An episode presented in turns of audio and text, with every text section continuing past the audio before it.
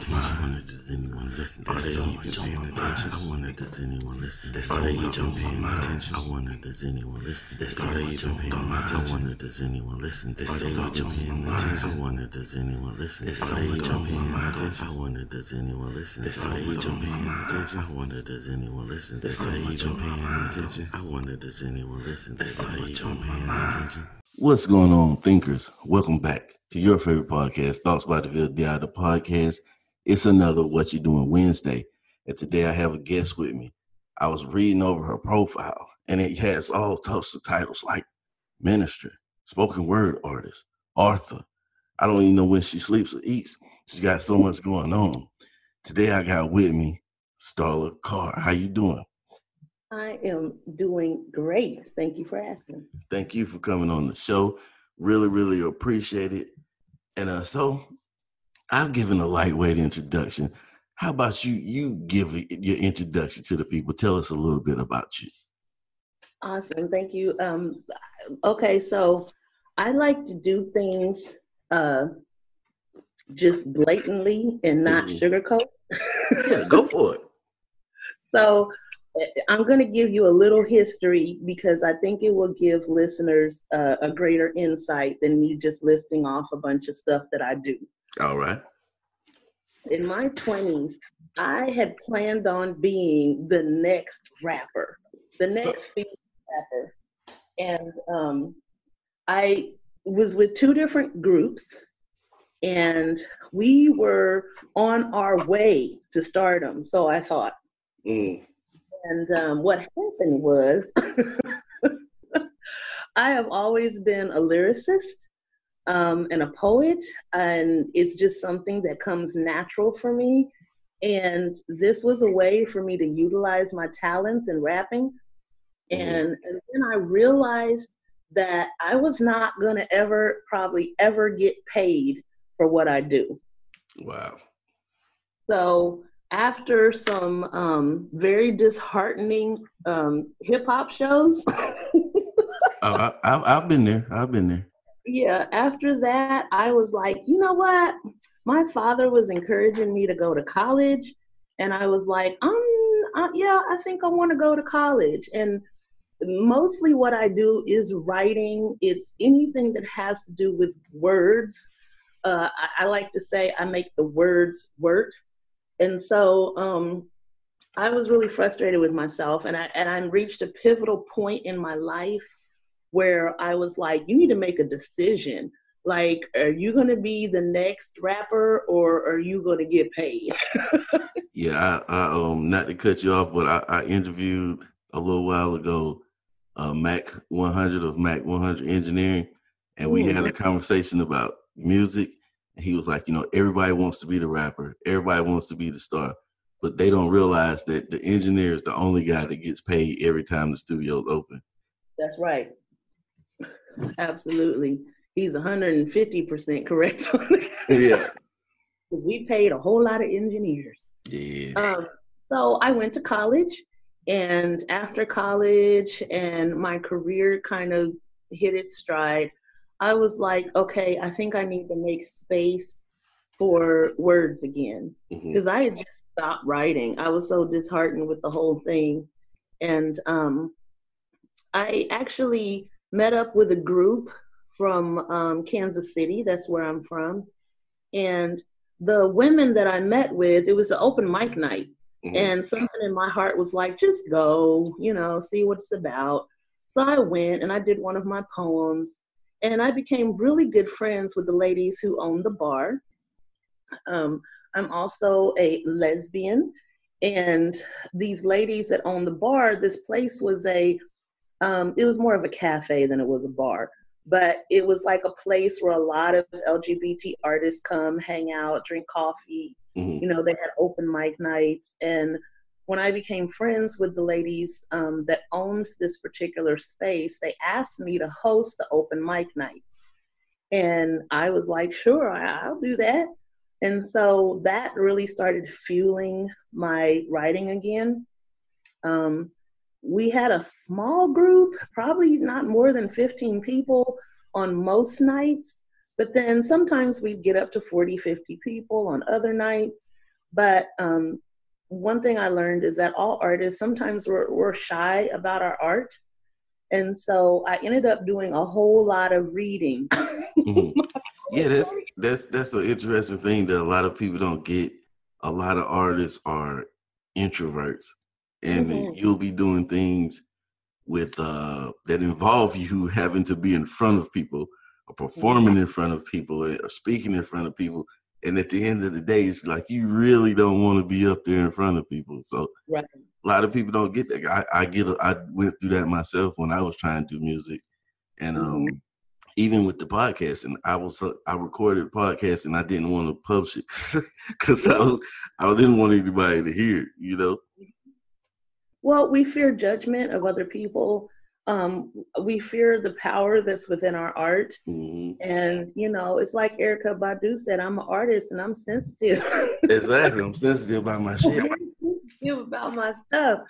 What it did for me was um, one, I didn't want people to come every week to open mic night and then there's me reading the same poem every Yeah. night. So it really forced me out of my comfort zone to write more. And, um, you know, if it wasn't nothing but one poem, I made sure that it was something new that people could come out and enjoy. And um, I did that for like two years.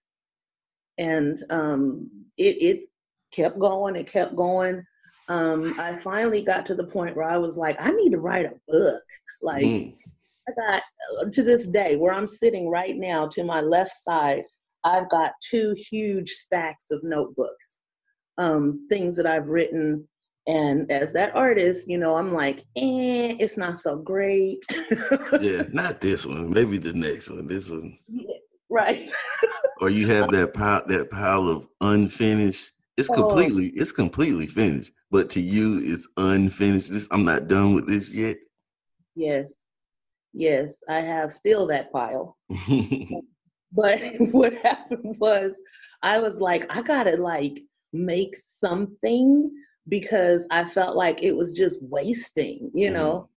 And um, so I wrote my first book in 2009, and it was a collection of different ideas that I had. Uh, that book is called Privileged Conversations.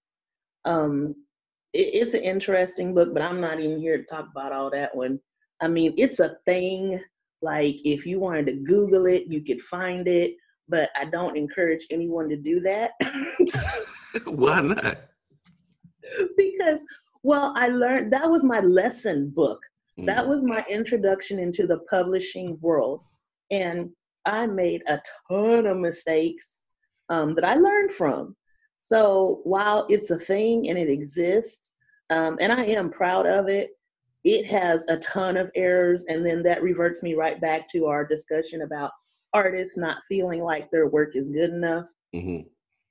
and so um but it was a part of my journey and i try to learn from everything in my journey so i kind of got the bug it was like oh i published this now i got this whole stack of stuff let me see what else i can publish Yeah, you you're over that hump of of I did it once. You know, a Mhm. lot of times the hardest thing is to get the first of whatever you're doing done and out there. Absolutely. Yeah that was a huge challenge. And so um but i was really proud i'm proud of that book. I am. And um even though it was kind of a lesson and i got caught up i believe in a publishing scam. A lot of people don't understand that most of these self-publishing companies are scams. Really?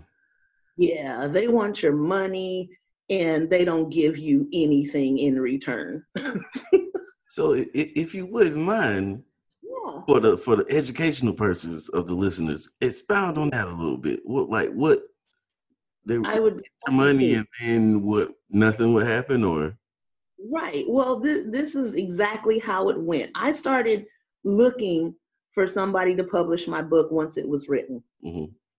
And I called this company. Um, am I allowed to say the company name? if you want to. Okay.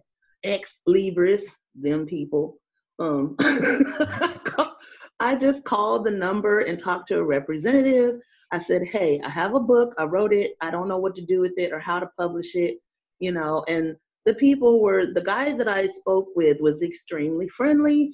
He said, for six thousand dollars, we can publish your book right now. Mm-hmm. I was like, uh, hold up. First of all, I don't have six thousand dollars. And yeah, no thank you. So um hung up the phone. And then about 30 days later, the same gentleman called me back and he goes, Are you ready to publish? And I'm like, Not for $6,000, I'm not. yeah. And he goes, Well, for $3,000, we can publish you today. And so I thought about it and I was like, That's a big jump. Yeah. You know, that's 50% off. 3000 Like, I already knew it was game, but I was like, hmm, okay, since he didn't come down, uh, let me just say no again and see what happens. Mm-hmm. So uh, literally 30 days later, he called me and he goes, for $1,500, we can publish your book today. And so I, I could tell over the phone that this was African American gentleman. And I just said, baby, first of all, you're going to have to be frank with me. What is the deal? We went from 6,000 to 1,500. Um, what's the game plan here? And he told me very frankly that I could publish my book for about $300. mm-hmm. And he said, but as a company, if we can get you to pay 6000 why would we'll, we tell you that? you know, and I and look, I don't knock anybody's hustle, but you're not gonna hustle me, right? Mm-hmm. What I mm-hmm. thought. So I told him, I said, you know what? I said, that's all well and good, but 1500 is still steep. And he goes, okay, I understand. Hung up the phone. This same man calls me back with the low, low offer of only 600. dollars mm-hmm. And I said, you know what? I could do 600. You know, it's my first book. I don't know what to do with it. So I'm gonna give you my book for 600. What do I get for $600? So he ran off a list, and this is pretty much every self-publishing company I found. Um, the list is we'll give you an author page on our website. We'll list you on Amazon. We'll list you on Barnes and Noble. And um, we'll, you know, we'll do all this for you and put your book out there, and then, you know, that's it. I said, okay. I did absolutely everything myself. Wow. I, I, I had to come up with the own cover for my book. Um, I did not pay for editing because at the time I couldn't afford it, which was an add-on service. Um, they put the book together, they printed it, but I had no control over my royalties. And um, my book cost $22, and it's a very small book. Um, I was not able to establish the price point for my book. Uh, I paid for my own copyrights. Like they did nothing but print the book. Wow.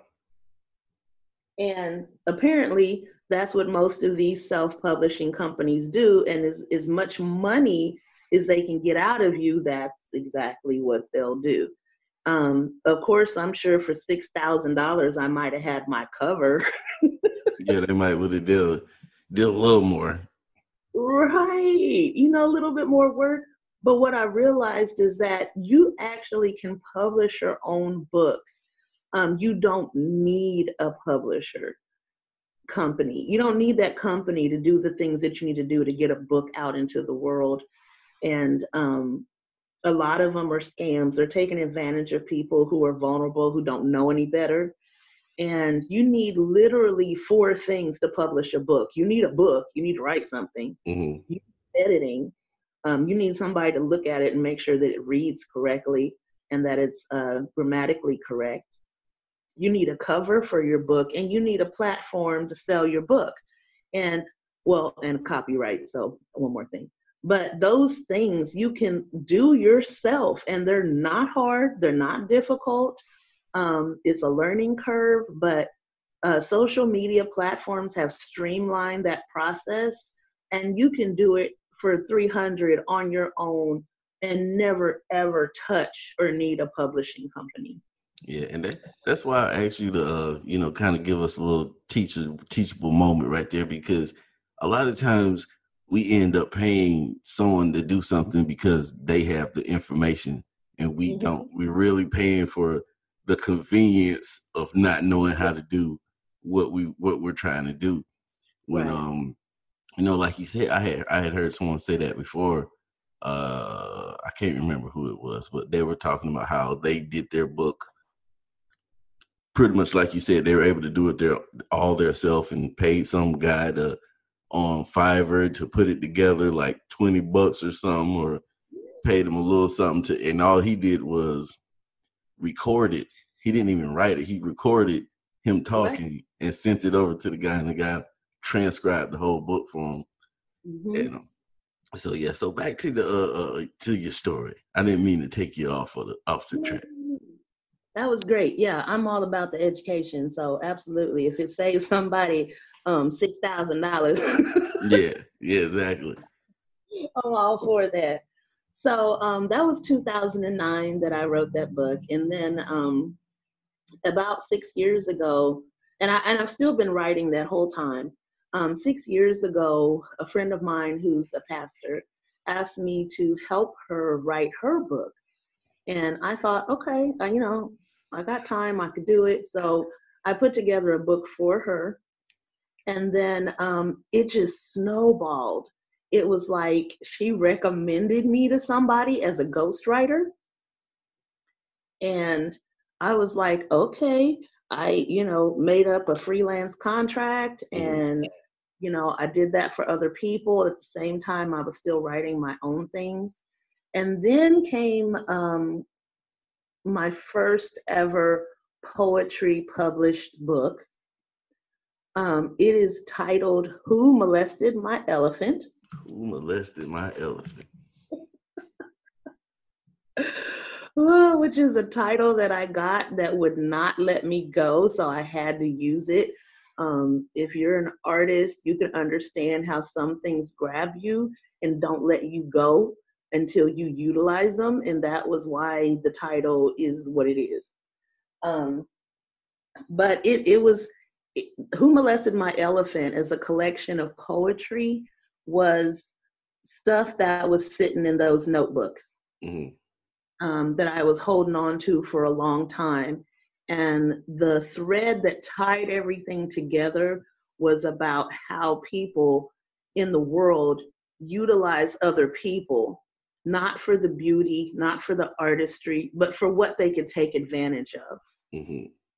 And so every single poem in that book really talks to taking advantage of and honoring the fact that I think the song goes, everybody plays the fool. Yeah. Um, and I think that it's just true that at some point in your life you were vulnerable and somebody molested your elephant.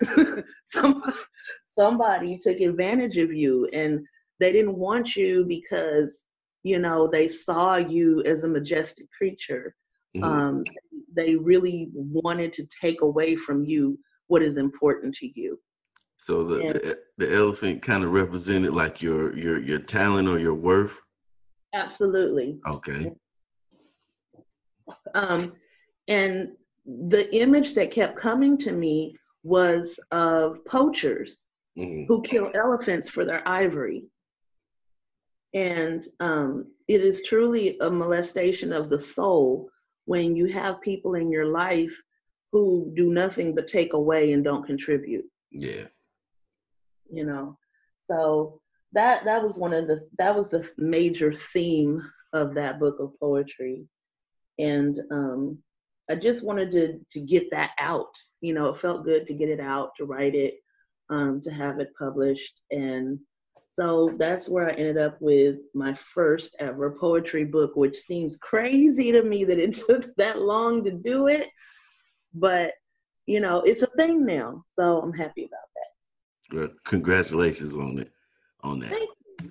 Sometimes you, I like to always say, sometimes you got to walk down the hill. You know, it sometimes it it takes you a little while to get there, but once you're there, man, it's it's a beautiful thing. Absolutely, it does, and you have to honor the struggle. you know, because I hear and I do it I do it too all the time. People complain about the struggle and complain about the pain and the traumas and the things that we face on a daily basis. And when I like myself, I live at the intersection of black, lesbian, um, woman, like all of these marginalized intersections. So mm-hmm. I feel like I got a lot to complain about. and I try to utilize my words and my poetry to not only heal, but to stand up for other marginalized people. Um, it's always about that for me and telling our stories so that there isn't a gap in the literary world because um, Nikki Giovanni, which I hope people are familiar with, um, is a poet and she comes from the Renaissance era of poetry and writing mm. for Black artists. And she is probably one of my most favorite top 10 people as far as writers are concerned. And I listen to a lot of her lectures and speeches, and I have some of her books. And one thing that listening to her has taught me is that whatever it is that you have within you that is art, and art is huge and it's subjective and it's, you know, sometimes it's messy and it's not pretty. Um, but whatever that you have in you, just like I was talking about earlier, you gotta let it out at some point. Um, it, it, you're still an artist if you don't share it with anybody, but that's the whole point right yeah yeah eventually you know you, you gotta you gotta get it out there and let it be beneficial to people or you kind of did your not only yourself but the people that it could have helped you did them a disservice because you had all of this this this this energy or all of this information or whatever you consider it that you could have blessed the world with and you held it on held it all to yourself, you know, it's kind of would be kind of a selfish move, you know, for all that to be just I don't want to say wasted. I don't like the way that sounds, but it's, it would kind of be wasted if you never let it out. You know, you never know whose life you could have changed, especially like you were saying from your standpoint, um, being lesbian and black and female. It's so many people that you probably have a message for that you can that you could get out there you know mm-hmm. now yeah. uh, a side question being that you are lesbian and black and female do you feel lately that there has been because someone uh, one of my friends who happens to be um, a gay man mm-hmm. told me that he feels like society, like media wise and so on and so forth, and entertainment is kind of he feels they're pandering towards the the the. Do you use the term LBGTQ? Yeah. He feels like they're pandering towards that community, like they're trying to. They're just they're trying too hard to show that they're allies or that they're being supportive. That do you feel that that way, or what do you think about the the state of how it is right now? Ooh, that's a good question. Thank you got Uh, well, I, personally, I'm ready for everybody to take a, set, a back seat. Anywho, anyway, mm-hmm. um, it they could be pandering, but what I see is that lanes are being opened that have previously been closed. Mm-hmm. Um, I look at Lena Waithe and she's now a producer, actress. Um, you know, our stories are everybody's story. Like, I don't get up in the morning and think, oh, I'm so gay today. Like, you know, how can I promote my gayness in the world? Yeah. Like, I don't wake up thinking that. I just think I'm waking up. I got to go to work. I need breakfast. I got to have coffee. Like, our stories are human stories. Um, now, we do have some challenges and we do have some obstacles that other people may or may not face. And I think it's important that in storytelling, whether it's any type of media, that you represent everyone. Yeah. Um, I'm here 100% for equality, and we have been underrepresented.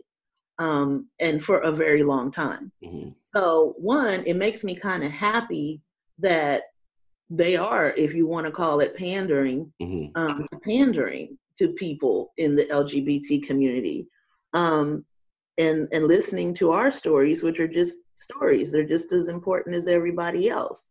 Um, but there is something very precious and very new about seeing us in the limelight that has me conflicted because I'll give you an example. So, like, I love Billy Porter. Like, I just love him. I think that he's being authentically himself. Wearing a dress on the red carpet is a bold statement for a man. Yeah. Um, and, you know, I love the show Pose, and it shows the challenges that our trans community has. Um, but I also, as an activist and as someone who wants equality, it's like sometimes I feel like I want those stories to be for us and us only, hmm. which is incredibly selfish. But I have a reason. It's because um, there's one thing that your uh, listeners should know. I like to argue with people. Okay, let me take that back. I like to debate with people. on social media. Yeah. So you can in your nearest local group and I'm the one debating. Um, because I feel very protective of my community. And I knew the minute that Billy Porter comes out in a dress, which he's being himself and he has every right to do that, or the minute that Lena Waithe gets a divorce because, you know, we're gay, I guess that means we're not supposed to get divorced. Um, or something happens that's controversial, then here come all the critics. Yeah. And I'm like, no, no, no. Like they're fine. Leave them alone. You know, so it puts me in a position to be more of an activist, which I guess is good. But sometimes those stories and those things, I'm glad that that social media is recognizing our truths and putting it in a light that is positive. But I also know that with that comes the vulnerability of exposing ourselves to people who just really don't like us. Yeah. So I, I don't know if I answered that question or not. I think I did. I think you did it. I think you did a pretty good job. You know, okay. um, it's like it's no, it wasn't a right or wrong answer. You know, it's just a, just an answer. And I, I appreciate you sharing that with us. Thank you. Now, let's get into let's talk a little bit about this uh, piece that you sent me. Okay. Is God a she? Tell us about that. Oh, I'm so happy to talk about that. Okay, so once again, as an artist, I get this idea, right? Mm-hmm. And um, as a minister, um, I have been really digging in deep into some scriptural and spiritual context about creation story and about Eve and about women in the Word of God and just how society views women in general. And so, what I do when I have these ideas is I write about it. And um, this book worked me. Whew, it worked me. uh, because um, the first poem that I wrote was um, I Saw God. And if you'll permit me just to read just a quick little line. Go for it says, I saw God in my backyard wandering around, so I asked her why she was there. And immediately it was like that just that phrase came to me and I couldn't let it go. I knew I had to write about it. Um, because I think traditionally we have always seen a masculine version of God, mm-hmm. a patriarchal version of God. I know, like, growing up in the church, and even though I'm black, like the image that is imprinted upon our brains is, you know, an old white man with a long beard, um, with a cane that's wrapped in a white robe, and that's supposed to be God. Yeah. I really struggled to find a connection with God if that's who God is.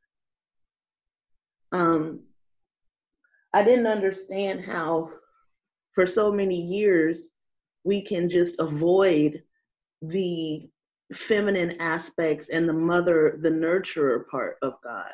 Mm-hmm. And so I did some digging and exploring, and I talked with several female uh, clergy members about their take because I do really want to be respectful and I don't want to, um, you know, offend people and what their view of what their higher authority is. Um, but for me, I needed to connect with God in a way that seemed real and honest and to ask questions about God that are real and honest.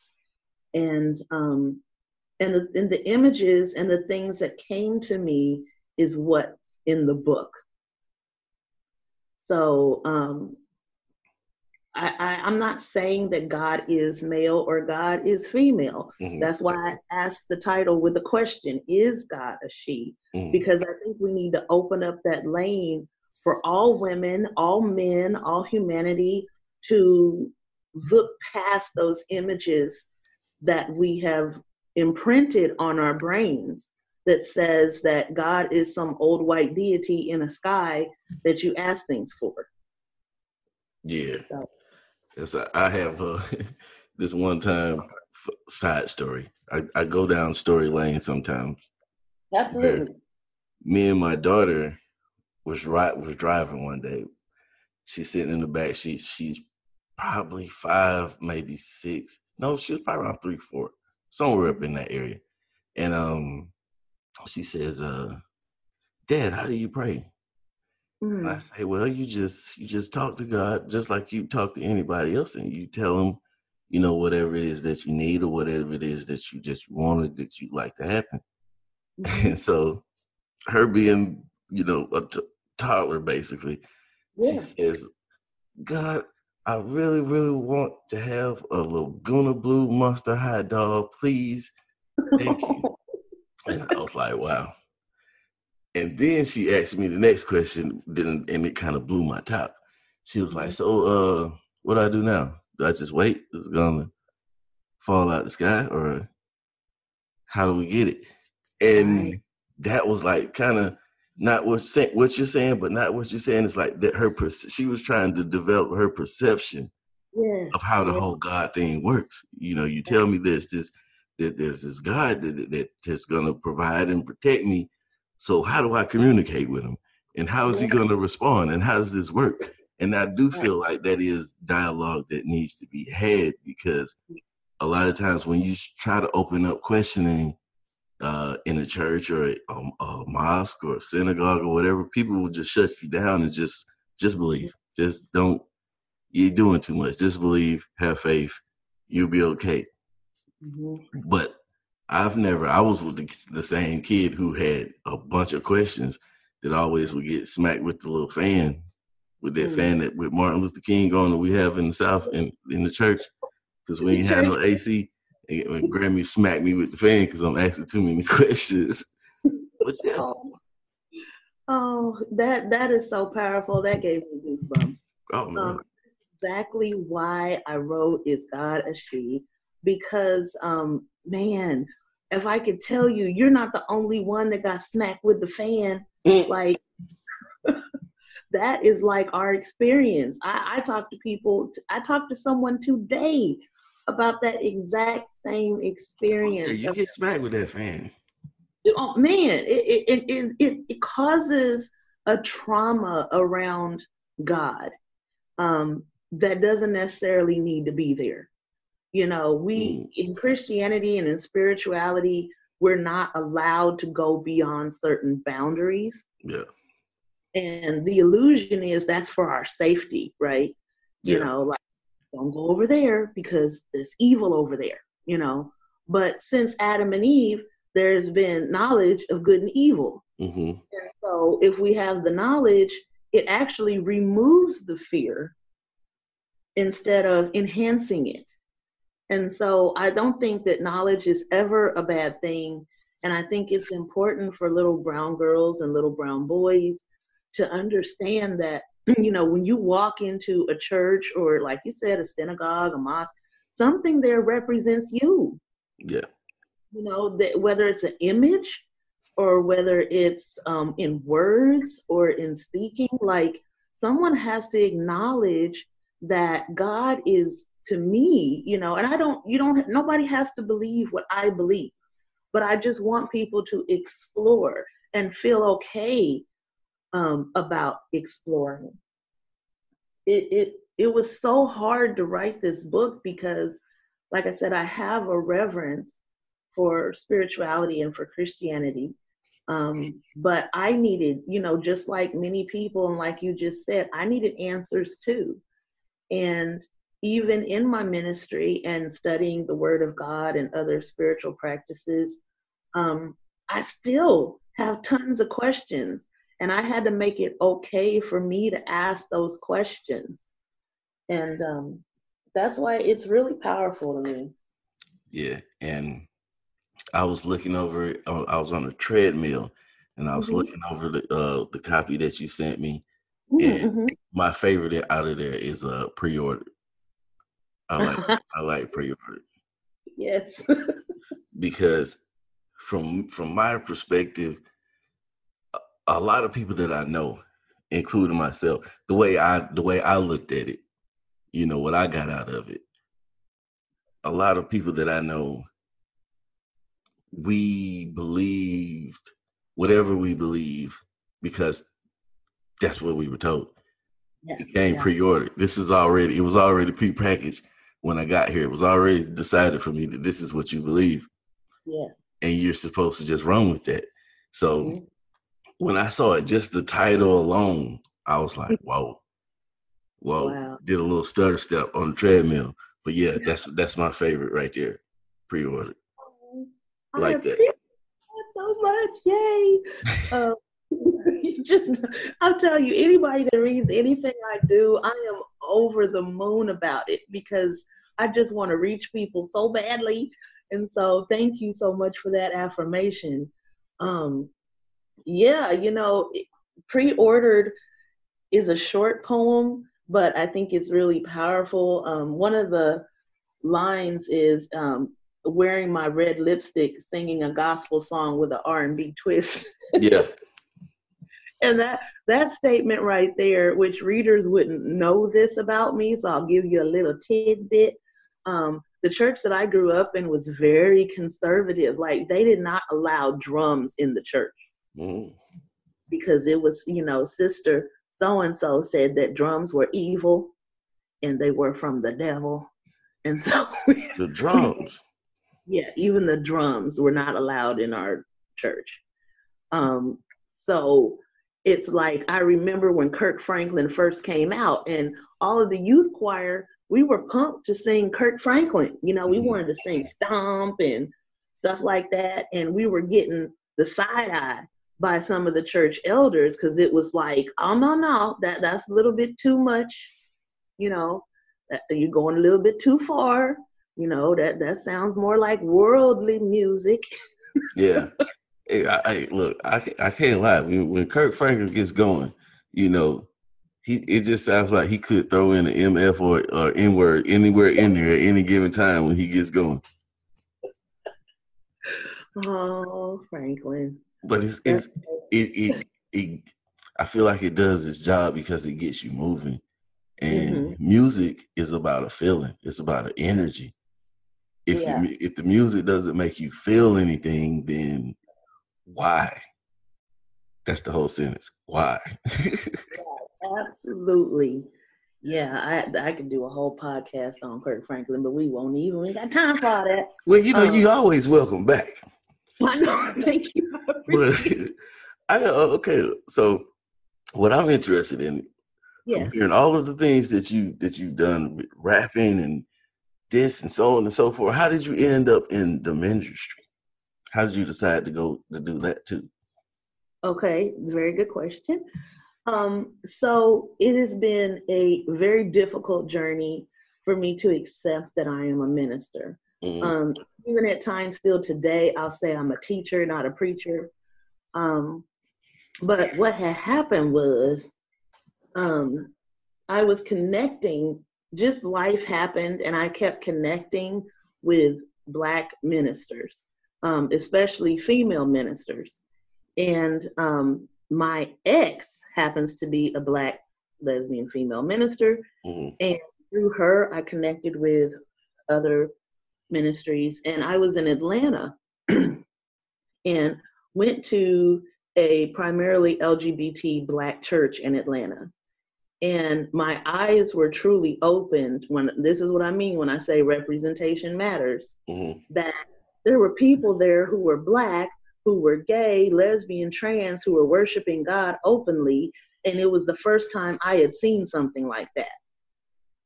Um, That's the first time that I've heard something like that. Yeah, I mean, I was like really astounded that it existed. Like I didn't know that was a mm-hmm. thing. Yeah. Um, and searching for a place to call home because um, I knew and I've known for a long time that there was a calling on my heart to have a ministry to reach people and to share the love of God with people. And um, I had been running away from it and running away from it because I was like, nah, that can't be me. I mean, it just didn't even sound right for people to call me like pastor I was like, mm that that's not cool. And I was doing a bunch of things that um probably would not be seen Christian like. mm-hmm. and so I was like, nah, I'm cool on that. And um, but what happened was when I came back home to Kansas, um, I was working with a lady who asked me to marry her. And I was like, girl, I can't marry you. Like, I'm not a minister like that. And she goes, Well, you are to me, and I want you to marry me and my fiance. Mm-hmm. And I was like, I can't, I can't do that. And I was like, I don't have the titles, I don't have the credentials, you know. And she was adamant. She was not gonna take no for an answer. So she was like, I, I can get this, I'm gonna, I'm gonna get you this paperwork so that you can marry me. And I said, okay, I'll do it, you know. Um, very reluctantly, I did it. And then I, after I, I officiated her wedding ceremony, I realized that there was an opportunity for me to share and um, offer those same services to same sex couples. Mm-hmm. Because if you're a lesbian or gay or you're a trans couple, like you, you can understand how hard it is to find anybody to marry you. Yeah, because I saw the stories about people like not wanting to perform services, not wanting to have it at their venue, or don't want to make the cake, and so on and so forth. Absolutely. And so I was like, "Oh, I can use this. Like I can use this in my activism, you know, and I can help people get married." And I am proud to say that I have married now 10 couples.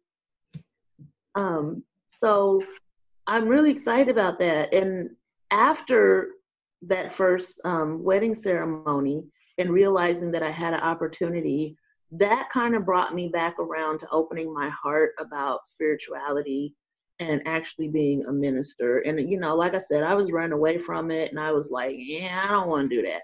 Mm-hmm. And then um, I realized um, that, first of all, I can be authentically me. And I don't know, I don't really owe anybody an explanation for who I am. Um, and that first. And it took me a long time to get to that place, but I'm there. and then, second of all, I connected with a community of faith that is led by a Black lesbian minister in Kansas, where I live. And as I connected with that ministry, then I was able to actually move into, um, you know, studying more theology, um, getting closer to actually preparing messages to deliver to people and, you know, and doing my thing. And I consider my part of ministry is the words. Mm-hmm. Um, being champions for other marginalized artists. Um, I have a group that I work with now that are all marginalized artists, and that does not mean that they're all lesbian or gay. Mm-hmm. You know, I have a, a white guy in uh, Virginia who's a horror fiction writer, you know, who I work with and mentor. Um, I have a lady who I work with who is married a heterosexual straight woman, you know, but every person that I work with has some type of issue that is barring them from getting their words out to the world. And um, it's a different little intersection, but it's right where I belong. You know, it's right where I fit. And it took me a long time to get comfortable with myself and my position with God. Um, but I've got there now, and I want to help other people be okay with who they are as well. Okay. That's a great segue because every time I have someone on my show, no matter who they are or what they do, before I let them leave, I always ask them mm-hmm. for a moment of sort of inspiration, motivation for the people. Mm-hmm. So, for anybody out there that's listening that may be struggling with finding their place or feeling marginalized or like they're being uh, uh, uh, uh, uh, stopped from getting their point of view, getting their elephant out there, mm-hmm. what advice can you give to them? Oh man. Okay. Okay. Let me get serious for just a minute. Um, first of all, as human beings, we all were, have been given a very unique and special gift. Um, for artists, it's whatever your artistry is. And for me, I see art in everything. Like if you're an accountant, you're an artist to me because I don't want to do numbers. Mm-hmm. Um, if you are an engineer, you're an artist to me. Like whatever you do, you've been given a gift. Now the challenge is, and to me, the meaning of life is how do we express and share that gift? And so, two things real easy and real quick is one, you have got to get out of your own way.